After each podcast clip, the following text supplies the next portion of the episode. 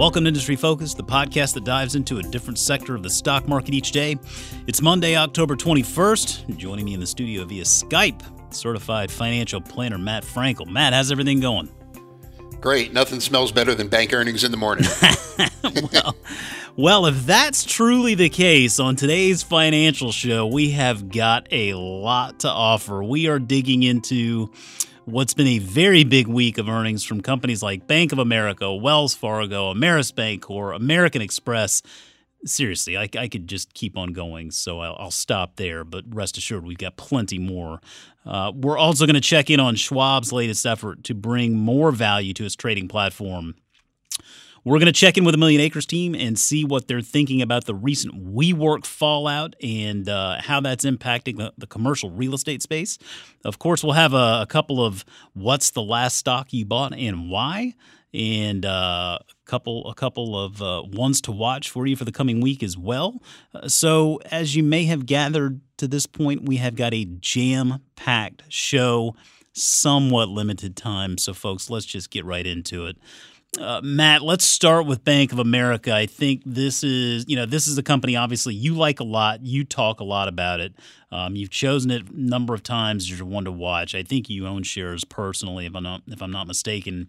Um, it, it did look like it was a a strong quarter for them, particularly uh, the investment banking side of the business seems to be doing well.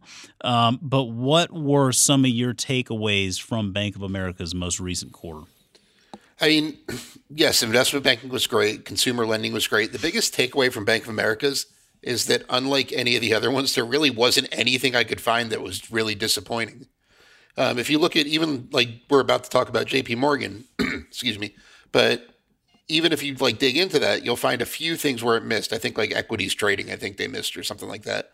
Bank of America was just good all around. Um, just like last quarter, they they have the you know the best consumer loan growth, the best deposit growth.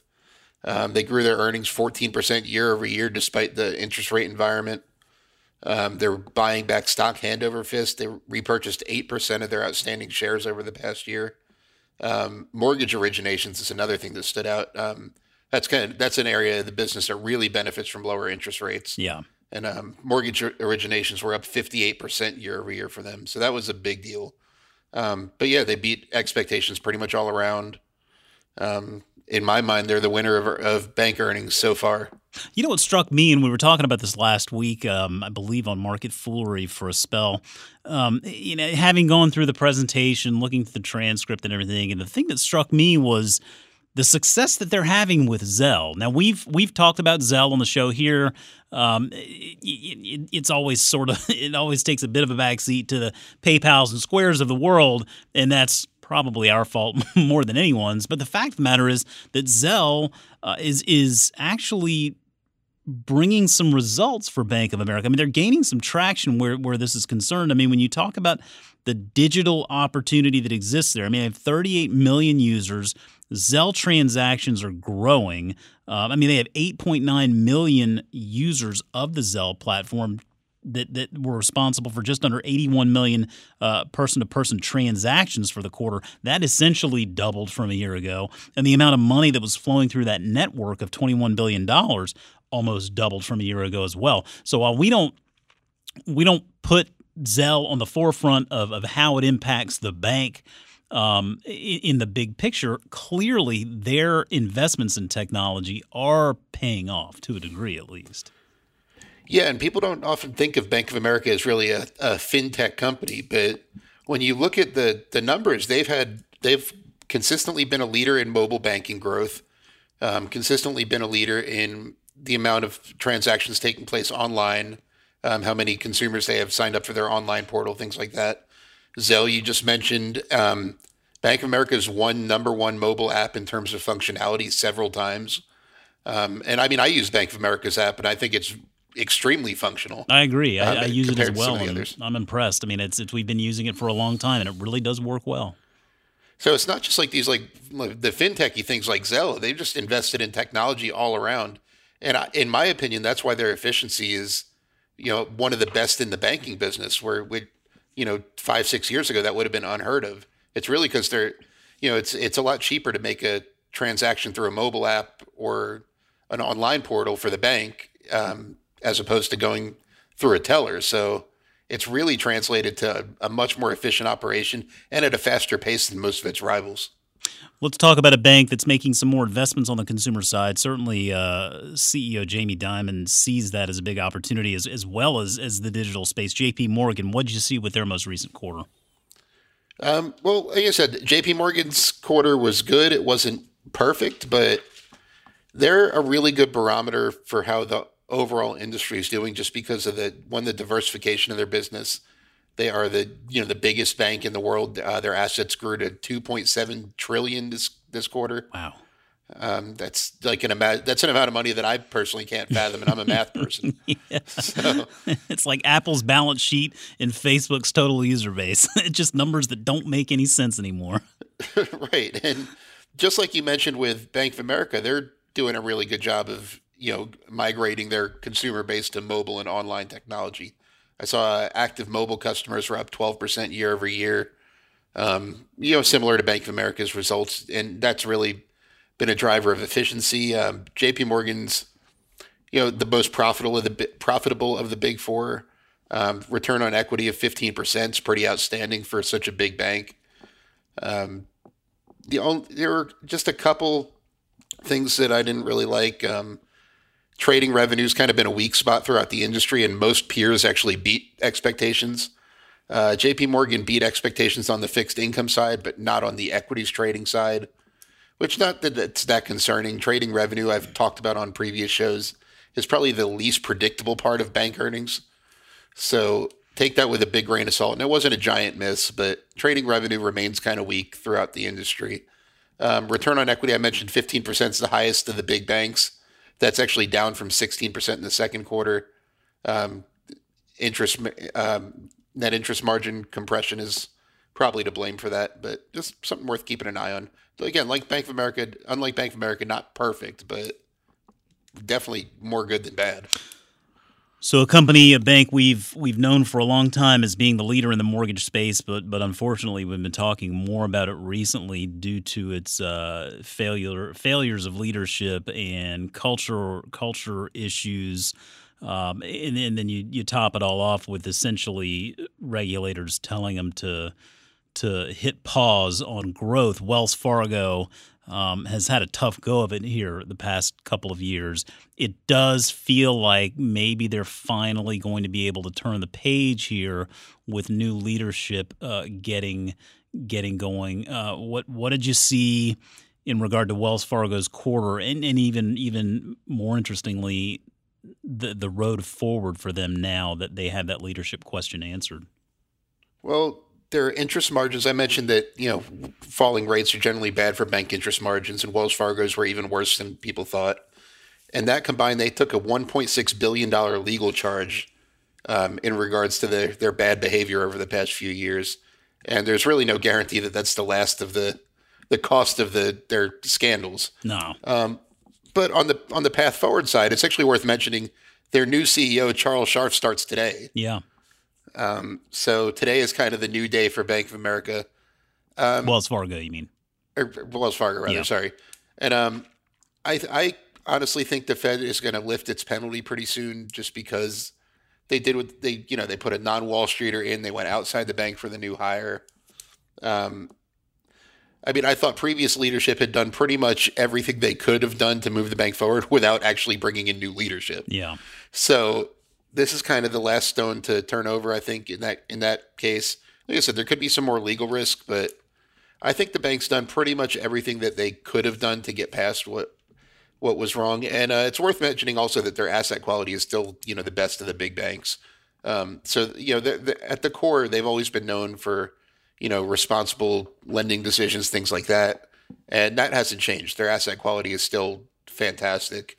Um, so the business is doing okay. It's just the, interest rate environment and the legal risk that are really weighing on Wells Fargo right now. Yeah, and, and I mean a lot of that stuff is is known. I mean, not not not a lot left uh, to be discovered. I would I would think at this point. So I mean, I, you got to believe that the market started to look a little bit more forward, uh, particularly to that time where they do where the, where that cap is lifted. Um, you know, and then there's a nice a nice tailwind perhaps uh, there for Wells Fargo in the coming in the coming quarters. Uh, let's let's take a look at Goldman Sachs real quick. I, Goldman Sachs obviously uh, better known for the investment banking side of the business. Um, I, I, thought it was interesting in the call how uh, how they talked about the Apple Card specifically in partnership with Apple and Mastercard, and in this they they feel is the most successful uh, card rollout ever. Now, it's worth noting they provided zero data to back that up, so it's just a feeling. I guess we're going to have to trust them. Um, yeah, I, I whatever. I mean, that's fine. I mean, I, I, think that Apple Card is a is a great value add for iPhone users. I think it's another tremendous form of engagement that should uh, benefit Apple over the long haul. And it's nice to see Goldman Sachs and Mastercard as partners uh, in, in, that in that venture. Uh, but what struck you? What stood out to you here with with Goldman Sachs report? Well, Goldman has a pretty consistent history of like shattering expectations when it comes to earnings, and they didn't do it this quarter. Oh.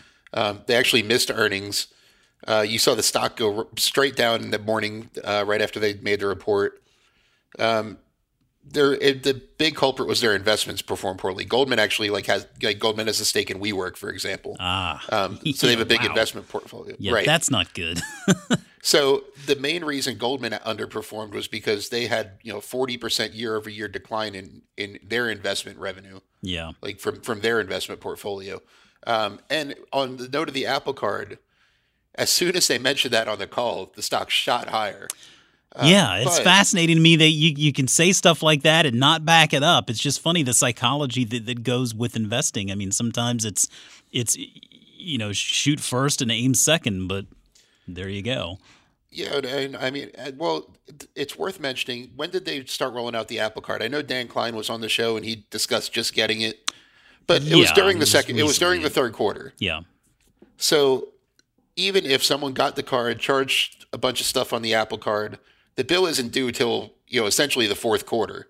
So none of this is reflected in their earnings yet. If anything, marketing costs and things like that would make this you know a negative for earnings in the third quarter. Well, and I think they talked about that as a drag also in the coming quarters. They're going to be investing in that in that product and that relationship. So I think we can look forward, uh, for lack of a better term, we can look forward to that dragging down or being a little bit of a headwind. But I mean, it's all in the name of progress, right? It's seeing the forest for the trees, I guess.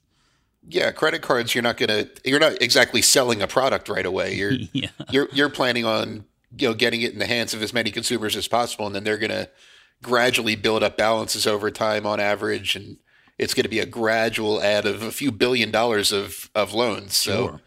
it's not going to be nothing, but for the time being, it's pretty much nothing on their revenue. Well, all right. Those are the big four there that we wanted to talk about. Uh, now, if we pivot over into a couple of companies that reported in, and we wanted to lump Ameris Bancorp and BB&T together because these are companies, these are banks that are um, dealing with some big acquisitions here recently. Now, Ameris just wrapped up this Fidelity acquisition that's closed. BB&T is still working to close uh, the SunTrust deal. But in looking at Ameris, um, you know, I go, I go into any quarter with Ameris, and really, I'm I'm looking for the red flags first and foremost because it's a well-run bank. They continue to lob up good metrics. Efficiency ratio continues to remain in check. Um, it, it, really, for me, is all a matter of are they integrating this Fidelity Fidelity acquisition? Are the two cultures working together? And, and how do they see this playing out? Um, down the road. In, in, in Ameris, I mean, the acquisition added considerable assets to, to, to the combined entity. It added 5.2 billion in total assets, 3.8 billion in total loans, and 4 billion in total deposits. So those numbers now stand uh, total deposits at 13.7 billion dollars, total assets just under 18 billion dollars and and so you can see that the bank is is is a good bit larger than it was thanks to this deal. And at one point, I wanted to note this was part of the justification for this acquisition of Fidelity. One of the justifications was it's going to give Ameris this access to this very attractive commercial real estate space, and that's true. I mean, it's going to. Um, they also noted it's going to give them access to a lower cost deposit base, and so when they they lobbed this metric out in, in the call, and they talked about the deposit mix such that non interest bearing deposits represented just about 30% of total deposits up from a little bit over 25% a year ago. And, and, so to me, that's important to note because that really was a justification for the acquisition was getting access to a lower cost of deposits. And, and for a bank, particularly in a low interest rate environment, that's going to be important. Um, and as they continue to scale up and get bigger, it does seem like uh, new CEO, former Fidelity president Palmer Proctor uh, is, stepped into the role nicely and, and has a good grip on the business. So I, I suspect we're going to continue to see good things from Ameris in the coming quarters. And really, that's what we're paying attention to is just making sure that that Fidelity uh, acquisition is is rolling in nicely. On the BB&T side, uh, there's still some questions to be answered there as far as the actual integration. Um, but right now, this is all about SunTrust. If you don't like the name Truist, which is ultimately what this is going to become. If you don't like that name, well, TS, because they got shareholder approval and this deal is basically done now. The acquisition's green lighted and the name is green lighted as well. Uh, so it's going to be something that closes in quarter four. Uh, we got an interesting tweet, uh, a fun tweet from at Chase's Fish uh, earlier in the week, and, and, and, he says, "Could the market finally be tired of quarter after quarter of adjusted in quotation marks EPS on BB&T?" I would love to hear your thoughts on industry focus. And uh, listen, let me tell you, I mean, you may be tired of adjusted, but I've been saying for a while, it feels like we live in an adjusted world now. In every earnings report, banks, tech companies, restaurants, they're all they're all reporting adjusted numbers. Uh, BB&T, which will eventually become Truist. I mean, they're going to be get used to adjusted and pro forma because that's going to be uh, part of the earnings reports here for the for, for the foreseeable future. But the underlying business is just fine. Modest earnings growth of 3.7 percent adjusted again. Uh, return on assets, 1.5%, not bad. They've been able to, to keep that return on assets number in, in that 1% or better range over the last several years, which is nice. Efficiency ratio ticked down a little bit.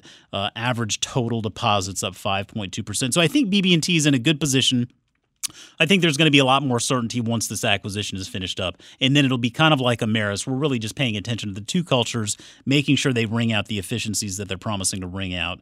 Uh, but but thus far, it does seem like um, things are going well for both Ameris and BB&T.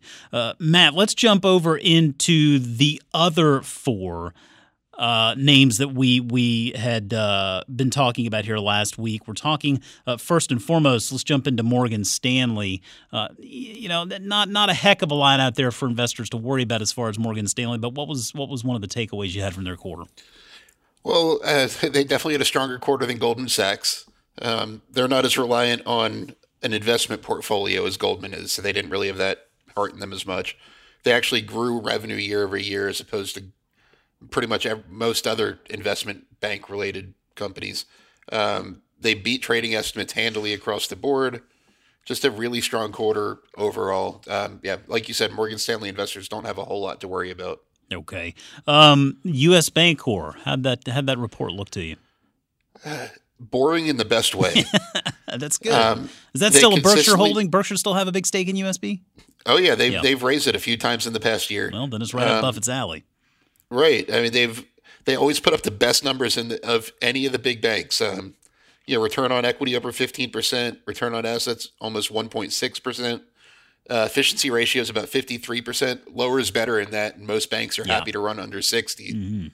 So and and it's consistent. I mean, you you see these numbers quarter after quarter after quarter. Like I said, it's their earnings reports are almost boring because you know what you're going to read before you even look at them. Well, that's I mean, boring is good in a lot of cases, right? I mean, that's yeah, some of the most successful what, investing. As Charlie Munger says, you just sit back and uh, you know not worry about anything. The less you do, the better it works. Um, American Express. Uh, you know, I, I I've always been torn on this one. I felt like they were going to be in a little bit of a bind as as these card wars started to heat up, and it really becomes more and more about the incentives and the rewards. And certainly, American Express is paying a little bit more on the reward side to make their card uh, offerings more attractive for their members, but you know, I said that word, they're members. I mean, American Express still is a strong membership business at the end of the day. I mean, I, and I, I do like that. I feel like they've adapted very quickly in in the face of what has been a, a, a you know a changing card environment. Um, I mean, it's it's worth noting. I mean, this marked the ninth straight quarter of of currency adjusted revenue growth of at least eight percent. So I mean, they are they are hanging in there. It's not been yeah, the stock hasn't lit the world on fire, but it's been a good one to own over the past several years. And I, would like to see the tie up now with companies like PayPal. I mean, they're doing things here now with PayPal and Venmo so you can split card purchases. And, and they're even enabling it to where customers can pay with American Express points where PayPal ex- is accepted. So, I mean, that's a, that's a good forward thinking company, don't you think? Oh, yeah. They're, they're definitely putting out some new innovative products. Um, like you said, they're they are paying for it. Um, this quarter, actually, marketing and um, and benefit costs went up a little, a little bit more than revenue did, which not a cause for alarm. I mean, you got to spend money to make money, and these are customers they're acquiring potentially. I know a lot of people uh, who have never really been a high dollar credit card person who are getting the platinum card just because yeah. it's, you know they're seeing the value in it. I mean, I have a platinum card in my wallet. It sounds expensive until you I don't have to pay for Ubers when I go up to HQ. I don't have to pay for you know baggage fees when I fly. Um, there's a, there's a lot of really good benefits to it, and then and that's on top of the rewards it earns. So and it's really like they're really doing a great job of getting millennials. The Uber benefit, especially, is really something that attracts millennials. Um, the airport lounges are, you know, those are just nice. Being honest with you, I, I, I, I have I have I have personally scheduled longer layovers intentionally a few times since I got the Amex Platinum just to be able to use the lounge benefit. I think the last time that I had Dan on the show, he was when we were talking about Apple Card and he he had uh, he he had gone back to a couple of stories that you were telling him about the the benefits of that platinum card. Um, I mean, yeah, he actually I, he got it. He got it last week. Did he? Okay, so he bit the bullet. I I mean, I have I have the American Express Gold card. I've had it for I don't know ten years or something, and I a lot of my spending is migrated over to my Visa, my my um, Amazon Prime Visa card. But I, I do keep the American Express card. I, I, keep. I mean, traveling it's great. There are perks that you get when you can when you travel with it. I, I do find it to be to be a, a, very helpful, reliable card. I think. It, I mean, it's it's one I'll likely have for the rest of my days. Um, and and they're going to get that membership from a membership fee from me every year along the way. So, um, yeah, so don't be too worried that they're spending to to get new customers because these are going to be customers for life. And if you get if if they're getting these high dollar cards, they're generally good spending customers. So yep. the, they're spending money in the right way. Yeah, it's kind of the takeaway. good brand power there too. Uh, talk a little bit about Citibank, uh, Citigroup, Citibank, whatever. Uh, is this one even really? You feel like this is something investors need to be is this is this a company investors need on their radar? I mean, you remember it was ten years ago. These guys were reverse splitting just to make their stock price look a little bit more palatable. Well, I, would say yes. They're they're the cheapest of the big four banks. I mean, there's a good reason. They're they're much more international than the others, so they have a whole other level of risk. So, but they are on a lot of investors' radar because they cha- they trade for a big discount to book value. Um, they actually had a pretty decent quarter. The, the biggest red flag I saw was that their net interest margins were even worse than we thought they would be. Oh, we expected them. They they dropped a full ten basis points more than the market expected. Um, not necessarily a cause for alarm. They're not my favorite bank stock. I I'm not a a swing for the fences kind of guy when it comes to bank investing. Um, Citigroup, I feel, is the the you know the highest risk, highest reward of the big four stocks. If you if you're right about it, and the global economy really does well because um, remember, Citigroup's a very global bank. Yeah. Um, if the global economy does well, Citigroup investors are going to be really in in good position. But just got to remember, it's not just about the U.S. like it is with a lot of the other banks.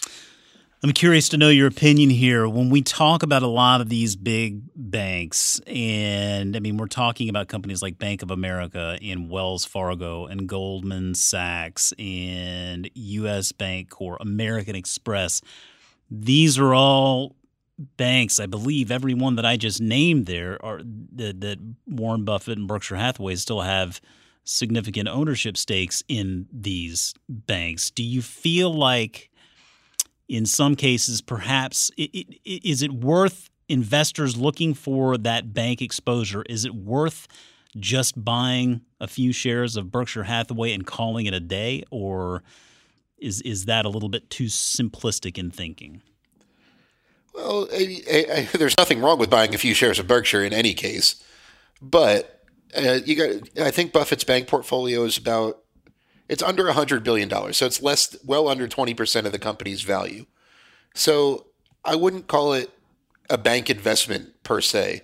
I think the banks have a ton of potential to produce great returns. Like I mentioned, some of them are buying back almost 10% of their shares per year. So that's a 10% return on your investment before you you uh, think about an increase in profits or dividend or anything like that. Yeah. So there's a lot of long-term profits to be made. I, I would not be surprised if banks were the best performing sector over the next decade or so. All right. Well, hey, and I would invest directly. To, to, more to better answer your question, I would invest directly. All right. Well, I'm sure investors uh, and our listeners will appreciate that. Uh, let's take a quick look here at some recent news from Schwab. And I want to open this up with a tweet that we got from at Nate the Blade. And at Nate the Blade says, I'm patting myself on the back, worth discussing on financial industry focus to see if other brokerages will follow suit. And the point that Nate the Blade is patting himself on the back for is that Schwab has now introduced the ability to purchase fractional shares on their platform, which is something we were all kind of hoping we would see at some point as we race down to this zero cost commission model. Uh, what do you think this means for Schwab? Well, for Schwab and its investors, I think it means two big things. One, it makes it practical to invest any amount of money. If I have an extra two dollars and want to buy, you know, Berkshire stock, I can do that if I'm buying fractional shares. So it really helps you put more money to more of your money to work. Um, it makes dividend reinvestment not as necessary because, in my mind, that's been one of the big perks of enrolling in dividend reinvestment is I get commission-free fractional shares. Now I can do that anyway. Yeah. Um, and it makes high dollar stocks investable to you know smaller investors. A lot of Absolutely. people just starting out can't afford a share of Markel or or Amazon, for example. Um, the better question I'd, I'd pose to to you and to our listeners is does this make stock splits obsolete? I was just wondering about that as well. I, I was going to ask you that, so thanks for beating oh, me to well, it, Matt. No, I mean I think that's a really good question because we had that question posed to us from a number of different people on Twitter over the course of the last couple of weeks. I, I mean, I, I feel like I mean I don't know that I don't know that companies are going to split or not split based on what platforms will accept fractional share purchases. But I, I mean, it sure does seem like this is one more reason a company could say, you know what, we don't need to split our share because we don't need to open ourselves up to a larger investor base. Yeah, like um, a- uh, Apple, for example, a few years back when Apple did a seven to one split, um, a lot of investors, like new, smaller investors especially, were cheering because now the stock price went from about you know seven hundred dollars to hundred dollars, and it became more accessible. But now, if you could just take your hundred dollars and buy one seventh of a share, the company why would they? Why do they need to go through the hassle of splitting? I'd imagine there's. I don't know this off the top of my head the numbers, but I'd imagine there's quite a bit of regulatory costs involved with doing a stock split. Oh yeah, I mean, well, that's that's really the the main downside is that I mean you're you got to pay to do it. So there are transaction costs that are affiliated with doing that, and you know, I mean, they're they're just rounding errors. I think at the end of the day, when you talk about a lot of these big businesses, um, we've talked about some of these companies before, Amazon or Markel, where leadership maybe would rather have that high stock price because it it encourages a shareholder base that's that's able to focus a little bit more on the long haul, and that's all fine and dandy. But but yeah, I mean, like I, I remember back in the day, I mean, many, many years ago, when I was able to finally get enough to buy my first share of Berkshire Hathaway B stock before it had split. I mean, it was a $3,500 share price. And I mean, that was kind of an aspirational goal, but I got there and I did it and that was cool and everything. Um, and, and, then, of course, shortly thereafter, they, they went ahead and split for that acquisition and, uh, you know, opened it up to an entirely uh, new shareholder base as well. But yeah, I mean, I, I guess, I mean, I, I, I don't see why. I mean, if you have that ability to buy to buy fractional shares, I don't know why a company would then say, "Hey, well, let's just go ahead and split our stock," because you know that's one more problem that you're not trying to solve. Yeah, definitely. And, and the dividend reinvestment thing that I kind of brought up a little bit that that could be you know obsolete for investors now too. I mean, the two biggest benefits of dividend reinvestment were that you avoided commissions. You know, your money was automatically reinvested, and you were able to put all your money to work in fractional shares.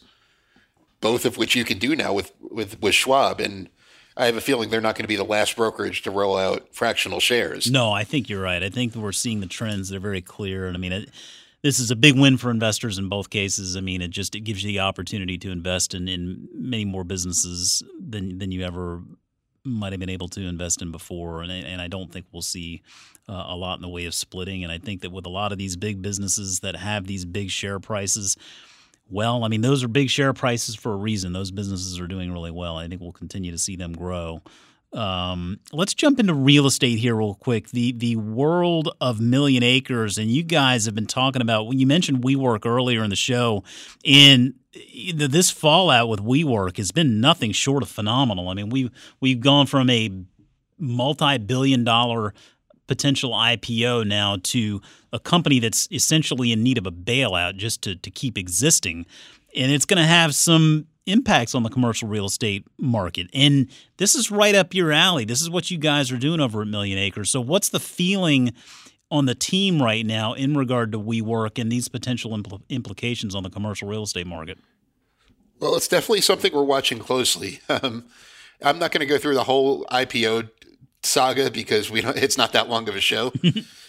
but uh, it, to make a long story short, investors they released a prospectus before ahead of a proposed IPO. Um, the financial condition pretty much made investors run away. Uh, just to name one scary statistic that I would never go near, they have $34 billion in lease obligations they're committed to. Sheesh.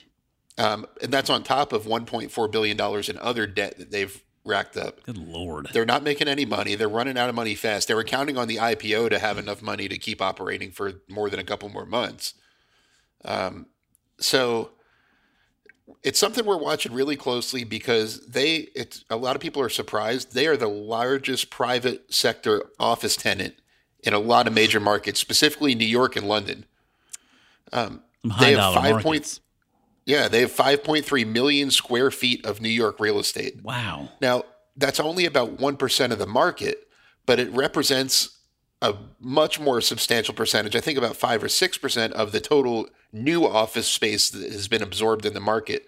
So without I was reading a statistic that New York especially without WeWork over the past few years, new office space would actually have a negative absorption rate, meaning that it would the supply would out outpace demand. For the time being, we're in okay shape because there's talk of either JP Morgan or I think SoftBank leading a around to kind of save the company and keep the lights on so they're not going to have to break all their leases. But if they pretty much the big reason that we've had positive market trends for the past few years goes away, that could set off a big chain reaction in markets like New York, London, everywhere else they have a big presence. Um, we invest in one office uh, REIT through Million Acres or through Mogul rather that has no exposure to WeWork, and that was one of the specific reasons we picked it. Um, but most New York, uh, the real estate investment trusts that own New York office space have some WeWork exposure. So we can see a little ripple effect if, if WeWork actually does happen to go under. Well, we'll be keeping an eye on that one for sure, and I know you will too. We'll follow up with you uh, over the coming weeks to see exactly what transpires here. Uh, let's move over to what's quickly becoming a very popular feature on the show. What's the last stock you bought and why? Uh, we have a couple more for you this week. Uh, one from at Cricket nine nine two three eight Niraj Kapoor Niraj says, I bought Shockwave Medical as I have too much biotech, but needed to diversify to a product development company with a moat. I heard even Abiomed has a 6% stake in it. And Niraj, that's true. I did confirm that on Cap IQ. Abiomed does have a 6% stake in Shockwave. So hoping that works out for you. And from at IMCN90, not only does he say we had an interesting podcast with TD Ameritrade and its loss of revenue from commissions, could their dividend be in danger of a cut? I answered uh, that question. I don't think so. But then he goes on to say, my last stock I bought, Vail Resort, fresh air experiences, dividend. Uh, I like that one. You know, Vail Resorts, that's one we're uh, looking at here for a couple of other services as well. And um, man, I tell you, they're just land land is limited. And when you talk about all of those mountains i mean they did make this interesting acquisition recently that gives them a lot more exposure here on the east coast. Uh, so it'll be interesting to see how that plays out for them. But regardless it is a, a company that's done very well for a long time and shareholders have, have benefited from hanging on to those shares. Uh, so great stuff folks. Thanks for chiming in there. And hey listen i mean we want to read the last stock you bought and why. So make sure and email us at industryfocus at fool.com or hit us up on Twitter at MFIndustryFocus. Let us know the last stock you bought and why. We'll read it on the air. Okay, Matt, it's been a long show. We've got one more segment here. Let's make it count. We got one to watch for our listeners. What is a stock you'll be watching here for the coming week? I will. I think every earnings season I do this, but I'm going to go with my winner of bank earnings, Bank of America. um, I like you said, I it's a stock I've owned for a long time, one that I plan to own for the foreseeable future. I love the.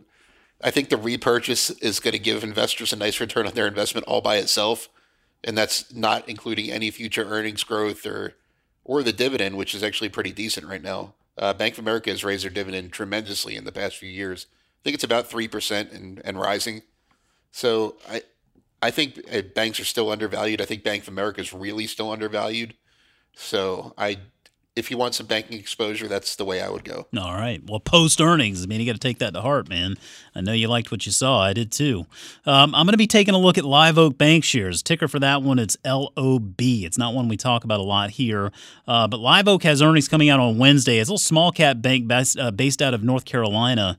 Um, but interestingly, it looks like we're going to have the bank president and former Goldman Sachs partner, Huntley Garriott, on the show here in November. So excited to dig into the company, learn more about it and Huntley, um, and bring that interview to our listeners eventually. That's Live Oak Bank Shares.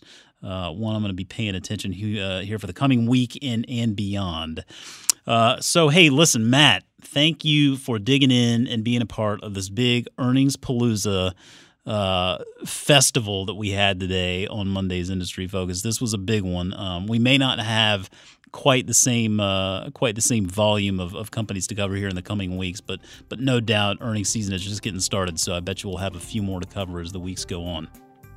Definitely. I'm looking forward to it. All right. Well, you have a great week. We'll talk to you next week. And as always, people on the program may have interest in the stocks they talk about, and the Motley Fool may have formal recommendations for or against. So don't buy or sell stocks based solely on what you hear. Today's show is produced by Austin Morgan. For Matt Frankel, I'm Jason Moser. Thanks for listening, and we'll see you next week.